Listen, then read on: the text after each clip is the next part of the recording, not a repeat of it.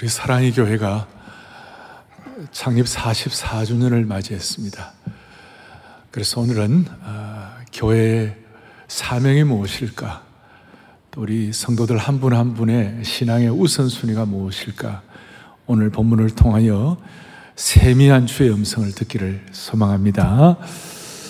설교 제목을 K-부흥 가능한가? 무슨 다큐멘터리 제목 같습니다. 근데 오늘 제가 이렇게 붙인 이유는, 부흥은 초대교회 역사부터 지금까지 쭉 보면 부흥은 무슨 우리가 뭘 어떻게 하는 그것도 있지만, 더 중요한 것은 부흥은 성령님의 인도로 되는 것입니다. 그러니까 성령님이 주체가 되어야만 하는 것입니다. 왜냐하면 성령님은 진리의 말씀을 가르치시고 인도하시고 생명의 역사를 허락해 주시는 것입니다. 그리고 이 초대교회부터 보면 성령님의 역사를 통하여 부흥의 역사가 일어나는데, 예수님께서 공생하시는 그 기간 동안 갈릴리에서 대단한 부흥이 일어났습니다. 갈릴리 지역에서. 그리고 예수님 승천하시고 난 다음에 오순절 성령 강림의 강력한 역사가 예루살렘 교회에 임하였습니다. 그래서 마가의 다락방을 통하여 예루살렘 교회의 부흥이 일어나고, 또 그 예루살렘 교회의 부흥이 오늘 이 본문의 안디옥 교회의 부흥으로 연결되며, 이 안디옥 교회의 부흥이 성령님의 인도를 통하여 빌립보로 가게 하시고, 빌립보에서 유럽의 부흥의 첫 발걸음이 시작되었습니다. 그리고 유럽의 부흥을 통하여 쭉 돌아서 우리 평양 부흥으로, 그래서 제가 이름을 이렇게 붙이고 왔습니다. 예수님께서 갈릴리 부흥을 일으키실 때 지부흥이고 갈릴리, 그 다음에 갈릴리 부흥이 예루살렘 교회의 부흥이니까 제루살렘이니까 제2부흥으로, 그 다음 제2부흥이 안디옥 교회의 부흥이니까 안티옥이니까 A부흥으로, A부흥이 빌리포니까 P부흥, 유럽의 부흥으로, 그래서 우리 평양 부흥으로, P부흥으로 다시 와가지고 오늘 우리 다시 한번 이 말씀을 통하여, 우리 한국 사회가 지금 무슨 뭐 K-푸드다, 혹은 K-컬처다, K-드라마다, 뭐 K-뷰티다 있지만, 진짜 우리가 사모할 것이 K-부흥인 줄로 믿습니다. 강남 부흥도 G-부흥이 되게 하시고 K-부흥이 되게 하여 주시옵소서. 근데 오늘 이제 이 말씀이 시작되는 배경은 19절에 이렇게 나와 있어요. 19절에 보니까 이렇게 나와 있습니다. 그때에 스데반의 일로 일어난 환란으로 말미암아 흩어진 자들이 안디옥에 이르러 헬라인에게도 말하여 주 예수를 전파하니, 이것이 이제 안디옥 교회 부흥의 시작의 이제 출발이 되는데, 여러분 많은 경우 예수님 때문에 핍박받고 환란받고 고통받으면 그건 그걸로 끝나는 것이 아니라, 그것이 새로운 부흥의 기폭제가 될 수 있어요. 새로운 부흥의 점화장치가 될 수 있는 것이에요. 그래서 스데반의 일로 예루살렘 교회가 큰 핍박이 일어났습니다. 그런데 그걸로 끝나는 것이 아니라, 스데반의 일로 일어나는 환란으로 말미암아 오히려 안디옥 교회의 부흥을 일으킬 수 있는 어떤 그 시발점이 됐다는 것이에요. 그리고 하나님께서 은혜를 주시는데 생각의 틀을 바꾸는 거예요. 생각의 틀을. 그래서 19절에 보면 이렇게 나와 있어요. 다시 한번, 사람들이 도를 유대인에게만 전하는데 안디옥에 이르러 헬라인에게로 말했다. 무슨 말인가 하면, 당시에 이 생각의 프레임은 생명의 역사와 복음의 역사는 유대인끼리만 가능하다. 심지어 오늘 11장 앞에 10장에 베드로조차도 그런 생각이 있어갖고, 하나님께서는 고넬료가 이방인인데 구원받을 수 있다는 것을 하나의 예를 보여주시고, 그리고 그것을 안디옥에 이르러 몇 사람들이, 요즘으로 말하면 뭐 강남 사람, 강북 사람, 인천 사람, 저 일산 사람, 이름 없는 이런 사람들이 생각의 틀을 바꾸는, 아, 복음이 이방인에게도 전해질 수 있겠구나, 헬라인에게도 전해질 수 있겠구나, 그리스 사람에게 전해질 수 있겠구나, 이런 식으로 생각의 틀을 바꿔가지고 부흥이 일어나는 곳에는 항상 이 패러다임 시프트가 일어나게 된 것이에요. 그래서 오늘 여러분, 무명의 사람들이었어요. 지난 44년간 사랑의 교회도 보면 이름도 없이 빛도 없이 무명의 사람들의 이 부흥에 대한 열망과 패러다임 시프트를 통하여 하나님 역사하신 그 역사가 오늘 44주년의 은혜인 줄로 믿는 것이에요. 그렇다면 이제 이런 환란을 기폭제로 삼고 생각의 틀을 바꾼 사람들이 부흥의 어떤 시발점을 이렇게 일으키게 되는데, 진짜 부흥을 일으키는 강력한 엔진이 뭔가? 부흥의 두 날개가 뭘까? 그래서 제가 부흥의 강력한 슈퍼 엔진 두 가지를 말씀을 드리려고 합니다. 이것이 사랑의 교회 44주년을 맞이하여 교회적으로, 또 어떻게 보면 한국 교회가 이제 코로나 팬데믹 이후에 회복을 넘어 부흥으로 가야 되는데, 이 부흥의 역사에 있어서 어떤 날개와 엔진을 달아야 할 것인가, 그래서 회복을 넘어 부흥으로 가는 주님의 음성이 우리에게 들려지기를 소망하는 것이에요. 첫 번째 엔진이 뭔가? 21절에 이래 나와 있어요. 21절에 다 같이 보겠습니다. 주의 손이 그들과 함께 하심에 수많은 사람들이 믿고 주께 들어오더라. 사도행전의 곳곳마다 노른자 위같이 부흥의 역사가 있어요. 사도행전의 곳곳마다 노란 펜을 끄야 할 만큼, 우리가 강조해야 할 만큼 부흥의 자리가, 그런 부흥의 자리에 대한 표현이 뭐라고 나와 있냐면, 수많은 사람들이 믿고 주께 돌아오더라. 이게 부흥이에요. 수많은 사람들이 주께 믿고 돌아오더라. 그런데 그 이유가 뭔가? 주의 손이 그들과 함께 하시네. 그래서 첫 번째로는, 부흥은 주의 손이 함께 해야 부흥한다. 성령의 능력과 역사를 말하는 것이에요. 저는 제 개인의 얘기가 아니라 오늘 말씀 전체에서 말하는, 본문이 말하는 핵심이 뭘까? 주의 손이 함께 하심에 수많은 사람들이 주께 돌아오더라. 그러니 여러분, 다시 우리가 마음속에 소원하고 강조하고 확인하는 것이 이것입니다. 부흥은 누구의 손이 함께 해야 한다고요? 주의 손이 함께. 가정도 개인도. 그래서 제가 여기에 용어를 하나 만들었는데, 신수성가, 자수성가란 말 아시죠? 개인적으로 잘해가지고 일가를 이루는데, 우리는, 우리 모든 오늘 이 안아주신 본당에 예배드리는 여러분들은 자수성가의 사람보다 더 중요한 신수성가의 사람들이 되기를 바랍니다. 하나님의 손이 함께 하셔가지고 부흥하는 것이에요.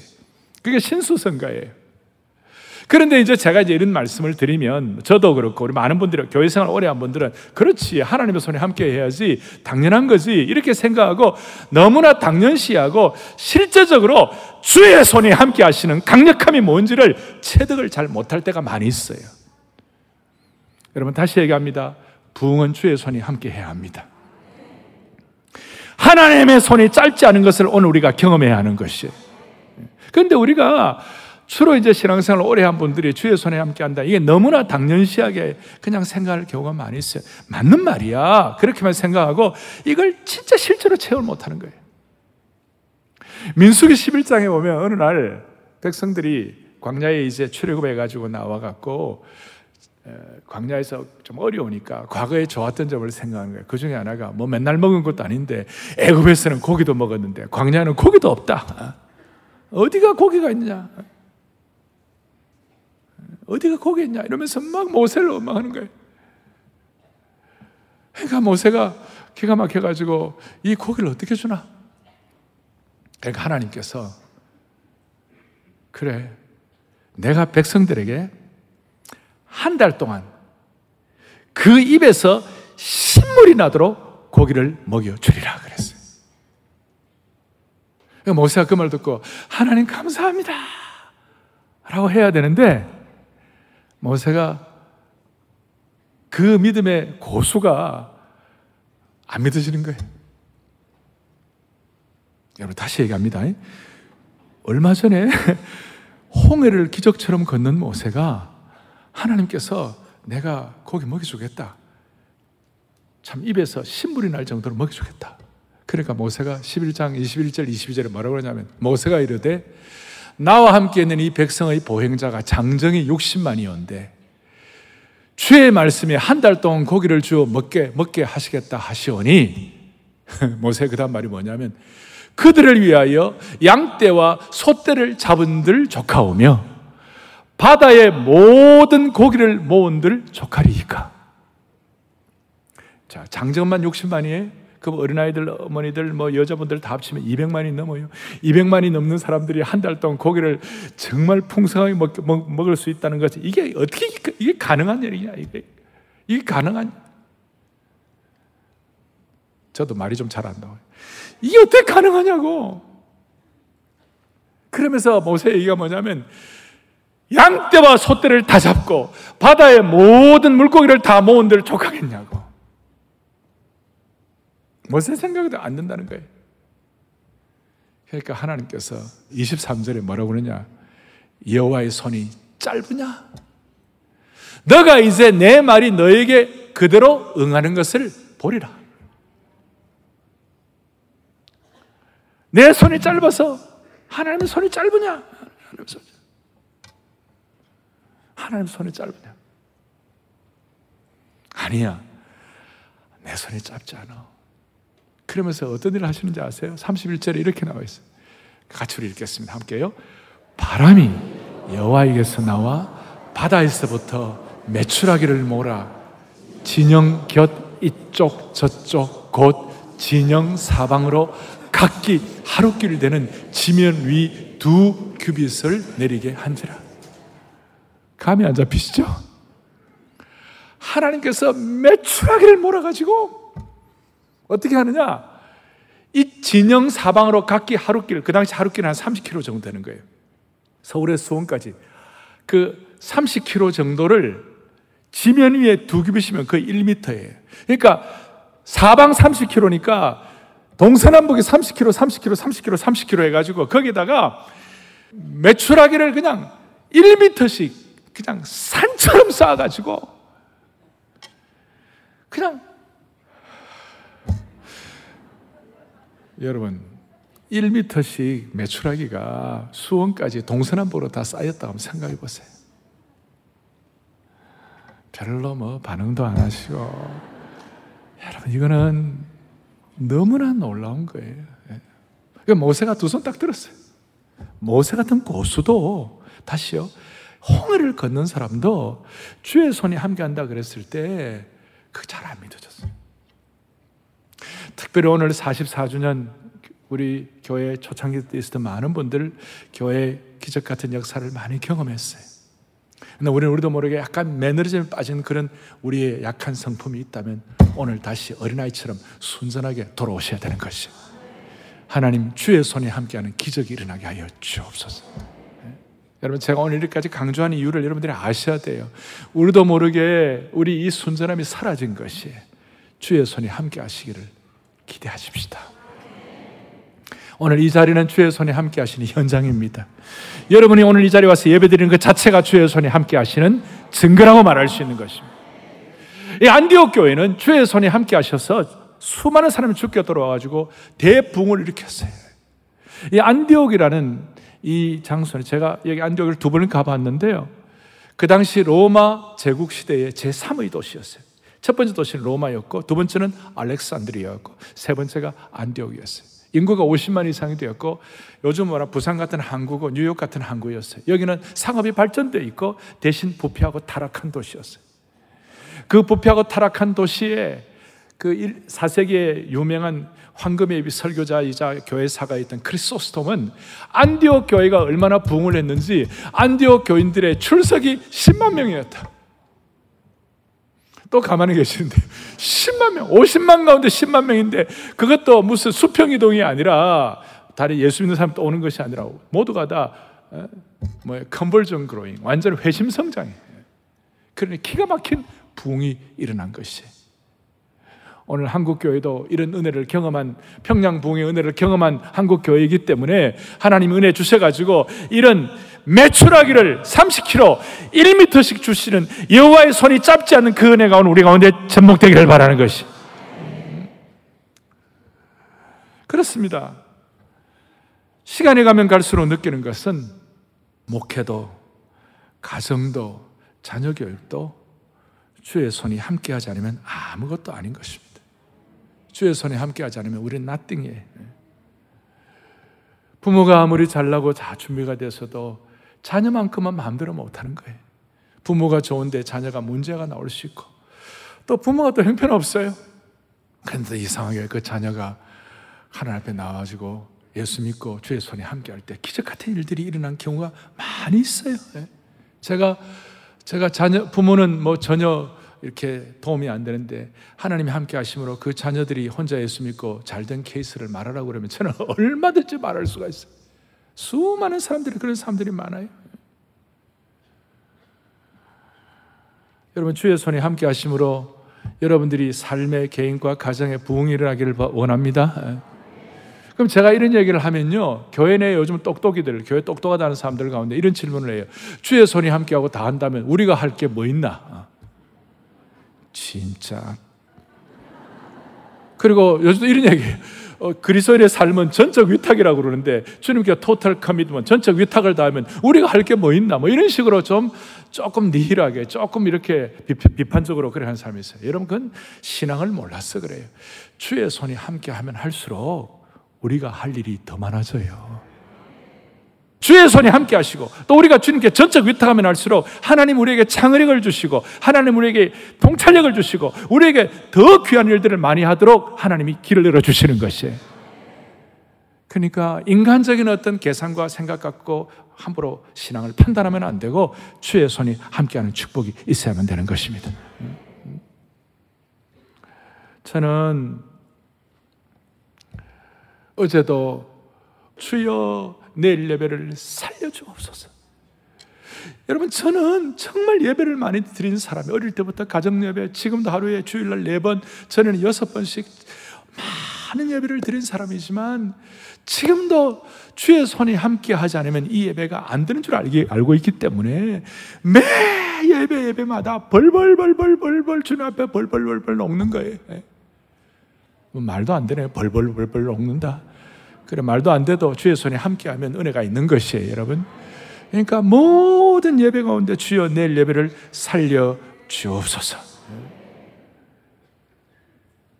그래서 오늘 여러분들 찬양할 때 은혜가 풍성한 하나님은 믿는 자 한 사람 한 사람. 최근에 우리 찬송을 잘 안 했어요. 그리고 한국에서 똑똑하다는 사람들은 교회 내에도 이런 찬송 잘 안 해요. 이 영파가 부르는 거라고. 근데 우리는 주의 손이 함께 할 때 주여 성령의 은사들을 오늘도 내려 주옵소서. 너무나 놀라운 찬양 아닙니까? 이 귀한 성령의 은혜와 축복들을 또 수많은 사람들에게 전파하고 알리게 하여 주옵소서. 이게 주의 손이 함께하는 찬양이라고 말할 수 있는 것이에요. 그래서 우리 오늘 이 44주년 이 중요한 시간에 여러분과 제 마음에 소원을 하십시다. 하나님 아버지, 내 생애가 끝나는 날 우리가 주님 앞에 감사의 고백을 하게 하여 주십시오. 내 삶의 목표가 주님의 손이 함께하여 주셔서 내 삶의 부흥을 체험한 생애였도록 도우신 주님의 은혜를 찬양합니다. 그렇게 할 수 있도록 여러분, 우리가 예수 믿으면서 한 번이라도 주의 손이 함께하지 않으면 안 되는 부흥을 언제 체험했냐고요. 저와 여러분의 생애 가운데서 하나님 앞에 내 생애의 목표, 우리 보통 사람들이 갖는 삶의 목표가 있어요. 뭐 잘되고 그 다음에 뭐 정말 뭐 좋은 그런 인생도 다 귀하지만 여러분 진짜 마음의 소원이, 우리 오늘 마음속에 주의 손이 함께 하지 않으면 안 될 부흥의 역사가 우리 가운데 체험되게 하여 주십시오. 나 이거 정말 너무 중요하다고 생각해요. 내 삶에 주의 손이 함께 하심으로 내 생전에 부흥을 체험한 것을 감사합니다. 그래서 주의 손이 함께 하심에 내 가정과 내 인생에 부흥이 일어난 줄로 믿습니다. 주여 성령의 은사들을 오늘도 내려 주옵소서. 이게 한국교회가 갖는 독특한 영성이에요. 이게 첫 번째 부흥의 엔진입니다. 주의 손이 함께하는 평생이 되게 하여 주시옵시고 사랑의 교회와 한국교회가 주의 손이 함께하는 현장과 증거가 있도록 도와주십시오. 두 번째로는 24절입니다. 24절 또박또박 같이 보겠습니다. 바나바는 착한 사람이요 성령과 믿음이 충만한 사람이라 이에 큰 무리가 죽게 더하여지더라. 큰 무리가 죽게 더하여지는 저 노른자위부가 저곳이 사도행전의 부흥의 중요한 기록인데 그 이유가 뭐냐? 바나바는 착한 사람이요 성령과 믿음이 충만한 사람이라. 아까 그 이름 없는 무명의 성도들을 통하여 안디옥 교회 개척 멤버들인데 그 중에서도 그분들뿐만 아니라 특별히 바나바라는 저 사람의 신앙 인격 때문에 착한 사람이다 하는 것은 본래 성품이 착하다, 참 법 없이도 살 수 있다, 이런 좋은 성품과 거기에다가 성령과 믿음이 충만한 사람이다. 그러니까 그의 어떤 자연적인 인격과 그의 성령과 믿음이 충만한 인격이 참 잘 조화가 되므로 말미암아 바나바의 신앙 인격 때문에 부흥이 일어났다는 것이, 바나바와 같은 신앙 인격자를 통하여 부흥한다는 것입니다. 첫 번째는 성령의 능력이고, 두 번째로는 성령의 사람, 바나바와 같은 사람이 될 때에 교회는 부흥한다는 것이에요. 교회 내에 보면요, 어떤 분들은 법 없이도 살 수 있는 착한 분들이 많이 계시잖아요. 물론 속은 안 그렇지만 겉으로 볼 때는 정말 법 없이도 사는 착한 분들 많이 계세요. 근데 문제는 이런 분들이 소위 영적인 은혜라 할까, 영적인 센스라 할까, 영적인 감각은 너무나 무디고 느려터진 분들이 많아요. 그러니까 사람은 착하고 좋은데 말씀의 은혜와 생명의 역사와 성령의 은사와 신앙의 부흥과 이런 것들에 대해서는 무슨 말을 하는지 잘 못 알아들어요. 그런데 또 반대로 어떤 사람들은 새벽기도의 은혜와 또 뭐 이렇게 막 영성이 있고 막 그냥 기도 열심히 하고 막 새벽기도 열심히 하고 그래 하는데, 새벽기도 갔다가 집으로 오다가 오는 길에 나무의 밭에 들어가고 호박 하나 딱 따가지고 집에 와가지고 된장찌개 끓여 먹으면서 주여 감사합니다 이러는. 이게 말이 안 되는 거예요, 말이 안 돼.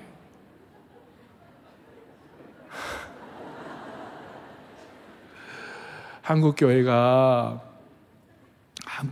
이제는 140여 년이 됐기 때문에 우리가 바나바와 같이 이 자연인격과 성품과 자연적인 성품과 신앙의 어떤 기름 부음과 충만함과 신앙인격, 이 두 가지가 잘 조화되어 가지고 부흥의 원천을 새롭게 경험해야 할 줄로 믿습니다.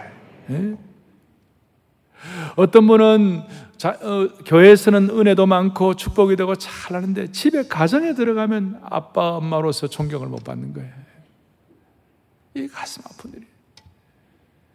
우리는 교회에서도 가정에서도 직장에서도 자연인격과 신앙인격이 조화가 돼가지고 우리가 부흥의 은혜를 경험할 수 있도록 하나님께서 한 분 한 분 붙잡아 주시기를 원하는 것이, 그러면 성령과 믿음이 충만하다, 그 다음에 착한 사람이다 하는 이 내용이 약간 추상적인데 이걸 구체적으로 23절에 설명을 하고 있어요. 구체적으로 뭐라고 설명하고 있느냐, 23절에 그가 바나바가 이르러 하나님의 은혜를 보고 기뻐하여 모든 사람에게 굳건한 마음으로 주와 함께 머물러 있으라 권하니.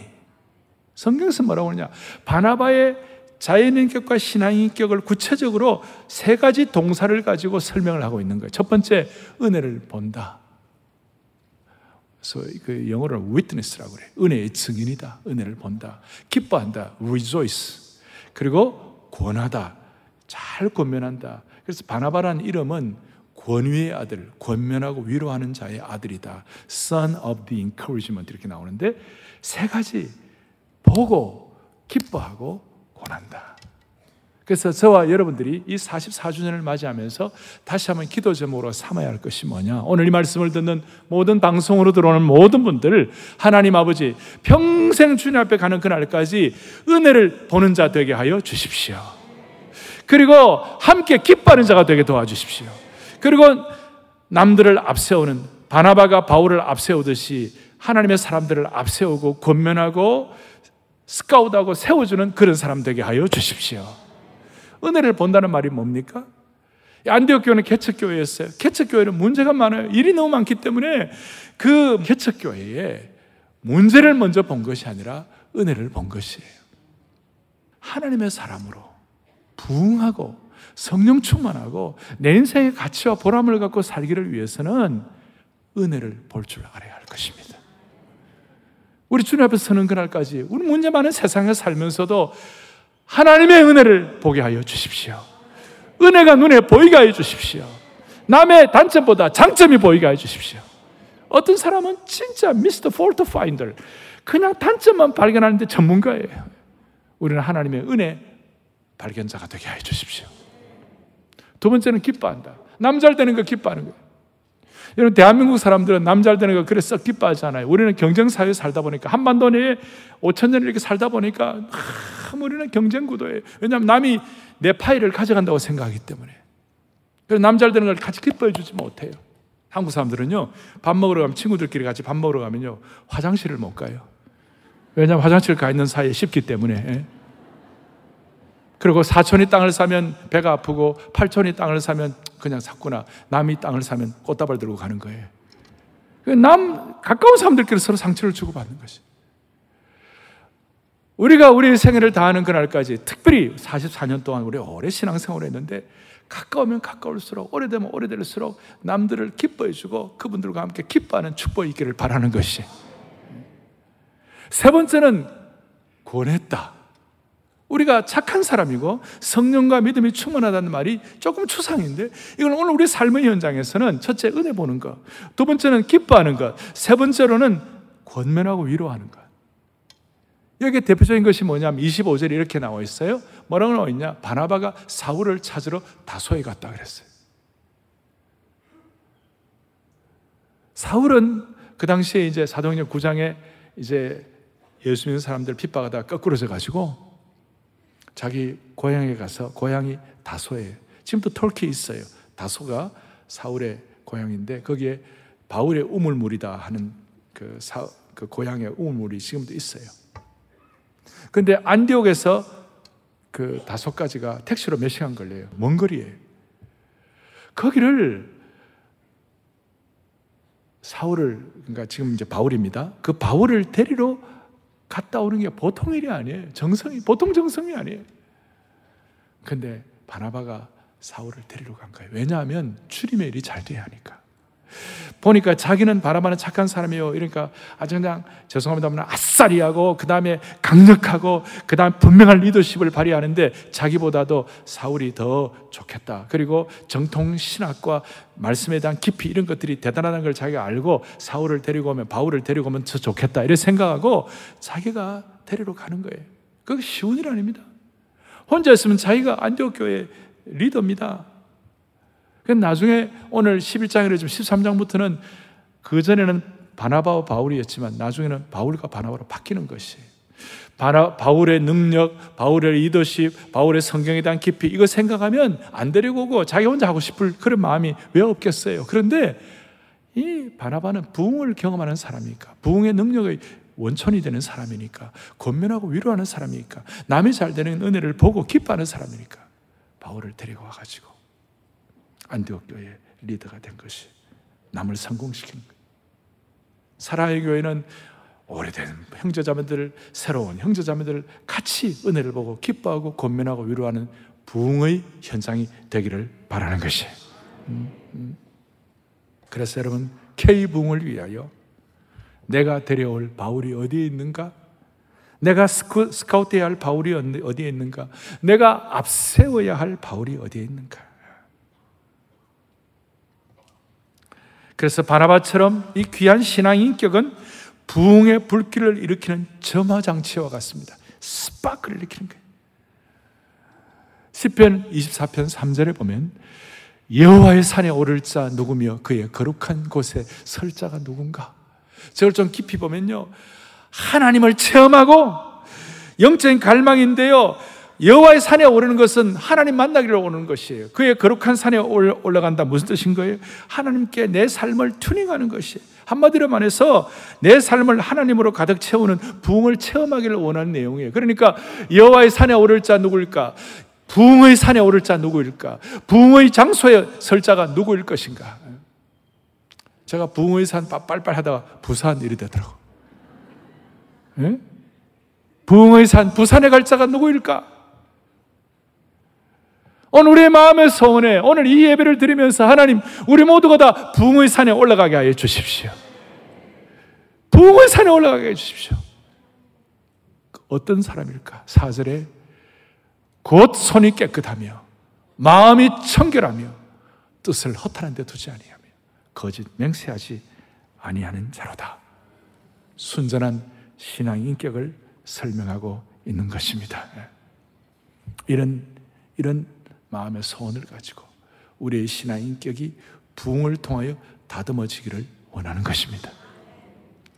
여러분, 한국 교회에 지금 윤리 문제를 많이 얘기를 하고, 또 뭐 윤리에 대한 얘기를 많이 합니다만은 기독교 윤리는 유교적으로 또 내가 무슨 뭐 계명을 지키는 것처럼 그렇게 해갖고만 해결이 안 됩니다.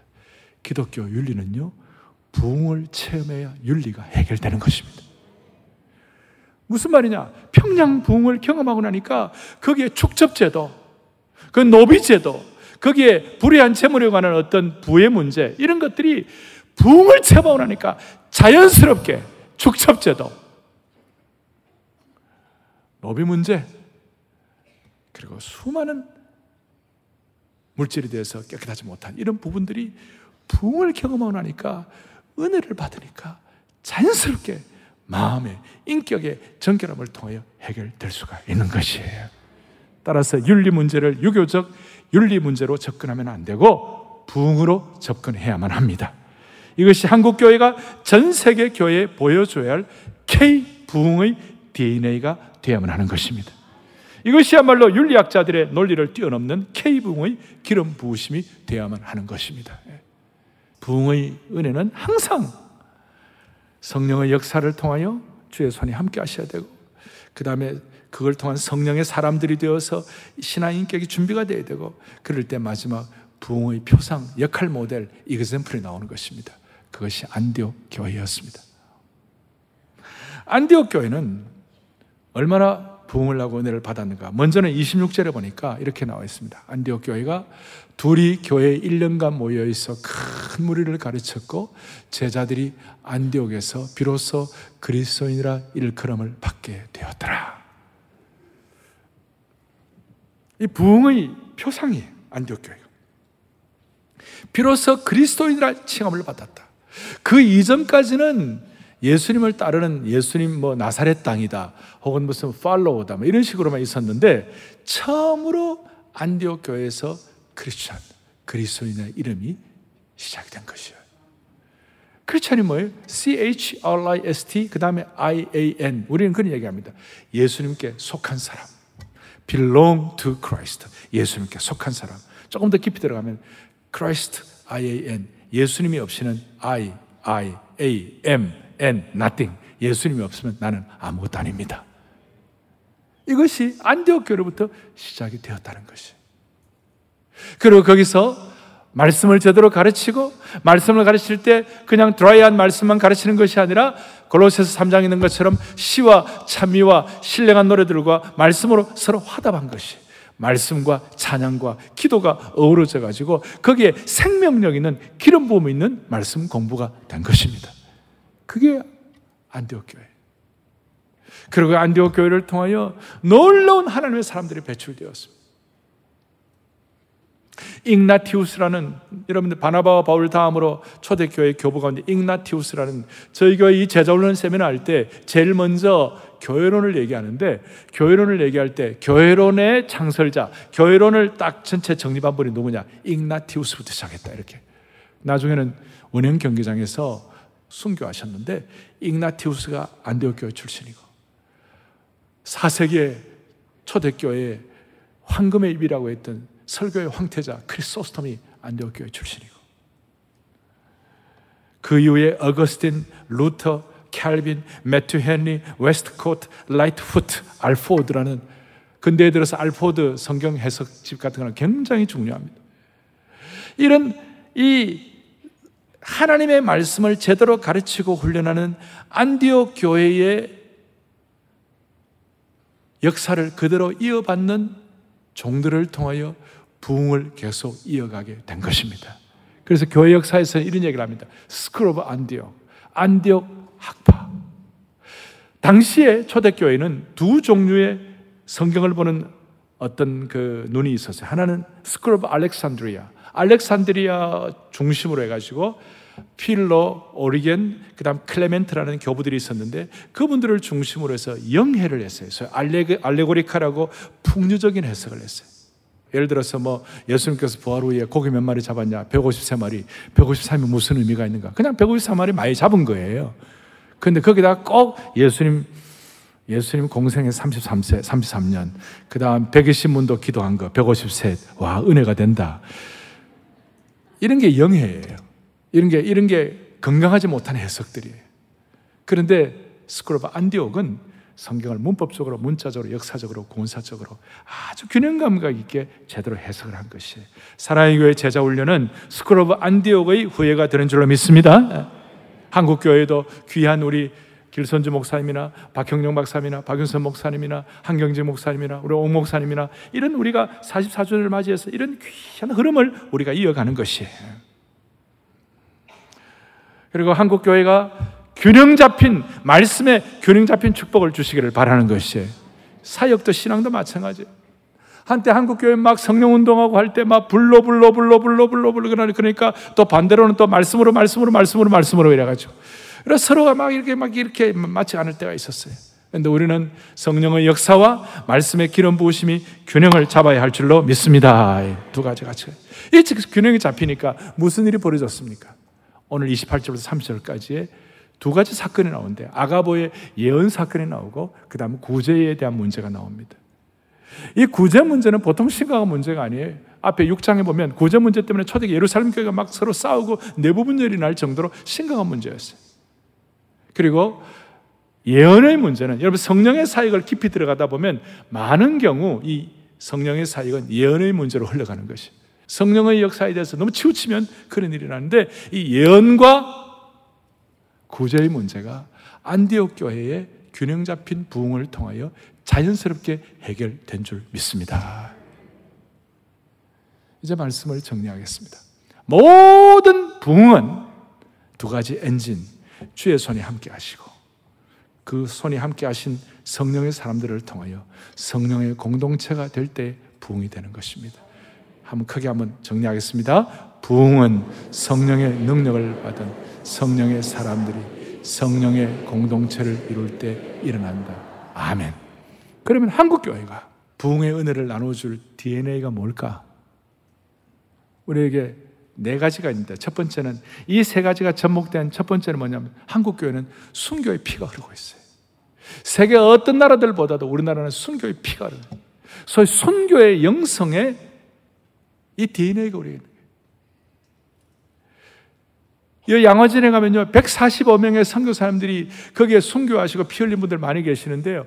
전 세계 어느 나라가 피선교지에 한 지역에 145명의 고생하고 순교하시고 돌아가신 그런 선교사님들이 묻혀있는 나라가 별로 없어요.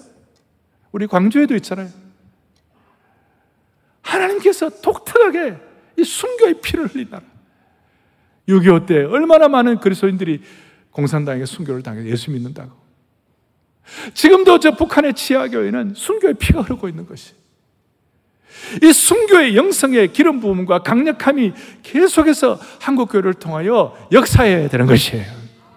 두 번째, 한국교회는 세계교회가 없는 기도의 영성이 있어요. 우리가 새벽 기도를 하는 거 한국교회 독특한 영성이에요. 산기도하는 거 독특한 영성이에요. 그 다음에 우리가 금식기도, 철야기도, 막 수많은 한국교회 특별히 구국기도, 나라를 위한 기도, 이 나라를 위한 한국교회의 강력한 이 부흥의 DNA가 이 민족을 살려주시고 아직까지 우리가 침공받지 않은 줄로 믿는 것이에요. 기도의 영성의 DNA가 한국교회의 K-부흥의 놀라운 역할을 할 줄로 믿습니다. 세 번째 중요한 것은 주일 성수의 영성이에요.